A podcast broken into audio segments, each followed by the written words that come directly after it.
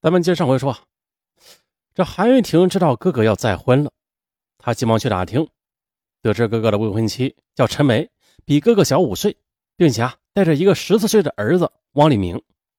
韩玉婷心里这个气呀，她想啊，哥哥要是结了婚，他又没有孩子，那他的财产不都留给那对母子了吗？她心里琢磨着，他是哥哥的唯一亲人，到时候却什么都得不到，这不行啊！想到此，韩玉婷决定了要阻止哥哥再婚，于是她主动的去找了哥哥，说陈梅看上的是他的钱，并不是爱他这个人。可韩风却说着：“哎呀，我很了解陈梅的。”他不是那样的人。哎呀，一看哥哥竟然护着陈梅，韩玉婷又去找了陈梅，让他离韩风远点，否则啊，他以后就别想过安生日子。陈梅便把韩玉婷的话又告诉了韩风。韩风听后自然非常气愤呀，把妹妹大骂了一顿，并说道：“如果你不接受陈梅的话，那以后我们就断绝兄妹关系吧。”这哥哥的态度把韩雨婷彻底激怒了。他没有想到，在相依为命、患难与共的哥哥眼中，他这个唯一的亲人竟然不如一个外人。那一刻，韩雨婷觉得自己整个人都要崩溃了。两千年国庆节，韩风和陈梅结婚了，陈梅带着儿子搬到韩风的别墅。听到这个消息，韩玉婷倍感绝望啊！她心想：既然你不讲兄妹情，好那也别怪我无情了。失去理智的她发誓，不惜一切代价要把本属于自己的财产争到手。韩玉婷悄悄的去打听，得知陈梅的儿子汪立明与韩凤的关系很僵，他根本不接受这个继父。虽然呢，韩凤把他当亲生儿子一样疼爱，可他呀却处处的与韩凤作对。可是陈梅啊，她很珍惜这次婚姻。怕影响自己与韩风的感情啊，所以每次韩风与汪立明闹矛盾时，陈梅总是严厉的批评汪立明，并且强行的要求他向继父道歉。有一次，他陈梅甚至动手打了儿子。正处于青春叛逆期的汪立明不仅恨继父，也开始恨母亲了。啊！得知这些情况之后，一个计划便浮向韩玉婷的心头。韩玉婷去找到了王立明，他自称啊是陈梅的一个朋友。他告诉王立明，韩风是第三者，他的父母离婚就是因为陈梅和韩风搞婚外情，还说啊陈梅准备和韩风再生个孩子，到时候就把他给送人。这下好了，汪立明本来就恨继父和母亲，再经过韩玉婷的一番挑拨，让他更是怒火中烧。他咬着牙恨恨地说。我真想杀了他们，这韩玉婷却趁机说：“哎，对了，你现在是未成年人，即使杀了人也不会判刑的。”啊，真真的？当然啦，我过去啊是学法律的。啊，对了，如果他们都死了，那韩风所有的财产都归你了，你可以啊拿着这笔钱去国外留学。哎呦，王立明听信了韩玉婷的话，这巨额财产对他来说。更是无法抗拒的诱惑。可是，一想到要杀人，他还是有些害怕的。毕竟陈梅是自己的亲生母亲呐。二零零一年的春节，因为通宵去网吧玩游戏，韩风动手打了王立明，他和韩风打了起来。陈梅就死死的抱住他，并且打了他两耳光，对他说道：“你这个不知好歹的东西啊，竟然敢动手打你爸爸！”可王立明却怒吼。啊，他不是我爸爸，我有爸爸。嗯，陈梅啊，又抄起拖把，狠狠的打他。啊，我叫你胡说。晚上的，汪立明拖着被打疼的腿去卫生间，哎，无意中听到卧室里韩风和陈梅说：“哎呀，毕竟不是自己亲生的啊，喂不熟的狼啊。你呢，还是给我生一个吧。”陈梅说了。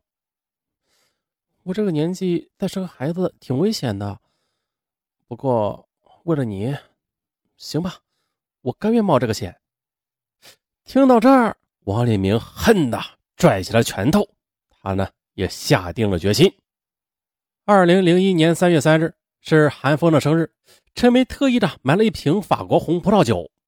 可是趁他们不注意啊，这王立明却悄悄的在酒里放了碾碎的安眠药。韩风和陈梅喝了酒之后，很快的就倒在沙发上睡着了。王立明呢，则打开厨房里的天然气开关，又把门窗都关上，然后的转身出了门。王立明茫然的在街上走着，这心头有一种解脱的快感。可渐渐的，他也感到害怕了，尤其是他想到妈妈从小那么疼爱他，在他身上倾注了那么多的心血，而他却要亲手杀死妈妈。他感到脚底直冒冷气，他突然意识到自己做了啥事，他疯了似的跑回家。可是啊，由于他身上没有带钥匙，打不开门，便用力的去踢门。无果之后，他又赶紧跑到旁边的邻居家，求他们赶紧拨打幺幺零和幺二零。警察来后，强行的将门打开了，并且迅速的将韩风和陈梅抬上救护车，送到医院抢救。可是。由于时间耽搁太久了，两人又服用了大量的安眠药，最终的还是没有抢救过来。王立明跪在地上痛哭不已。然后呢，王立明向警方自首了。考虑到他的年龄和有自首行为，法院以故意杀人罪判处他有期徒刑十年。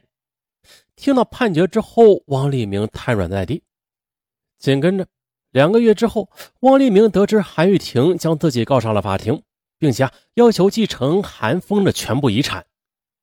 韩玉婷提出的理由和法律依据是：虽然陈梅和韩风已经是合法夫妻，但是韩风却没有第一顺序继承人，即父子子女，而陈梅呢，父母已经去世了，汪立明啊，似乎就是唯一的继承人了。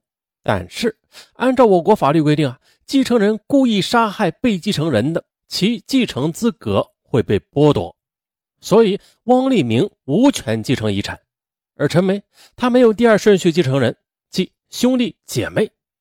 那这样一来的，韩凤的遗产就应该由他这个唯一的妹妹第二顺序继承人来继承。由此呢，法院经审理，最后判决韩凤名下的别墅以及变卖公司的一千二百万元全部由韩玉婷继承。哎呀，汪立明这才知道了，原来自己被韩玉婷给利用了。他恨透了他，暗暗的在心里诅咒着，并发誓出去后一定要报复他。这监狱中的汪立明每天生活在仇恨中，而得到巨额遗产的韩玉婷嘛，他生活的也并不幸福。在料理哥哥的后事时啊，他根本就不敢看照片上哥哥的眼睛。到了晚上。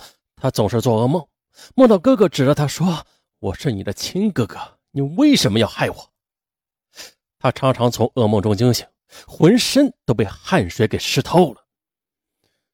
作为汪立明继父的妹妹，有关部门呢曾经也找过韩玉婷，说汪立明在狱中的敌对情绪很严重，希望他能安慰、帮助和鼓励他。